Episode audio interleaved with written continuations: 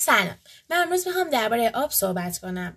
آب یه منبع حیاتی است و ما اگر به بدنمون آب نرسه نمی‌تونیم زندگی کنیم. هممون می‌دونیم که خیلی از فعالیت روزانه ما به آب ختم میشه.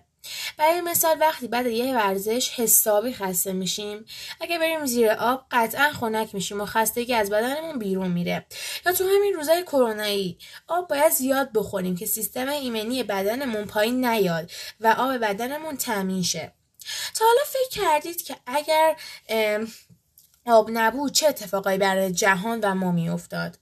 غیر از اینکه ما زنده نمیموندیم و بقیه یک مثال. ما وقتی میریم یه پارک یا میریم تو دل طبیعت حداقل دو سوم درختها و منظره اونجا هست که ما علاقمند میشیم به اون پارک و درختها و گلها.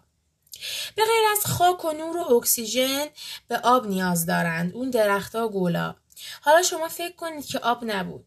هیچ گل و گیاه و درختی وجود نداشت و قاعدتا ما دیگه اون آنجا رو دوست نداشتیم.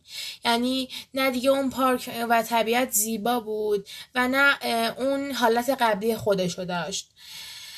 این کل صحبت های من بود. ارائه دهنده منلی ابو طالبی هشت سه.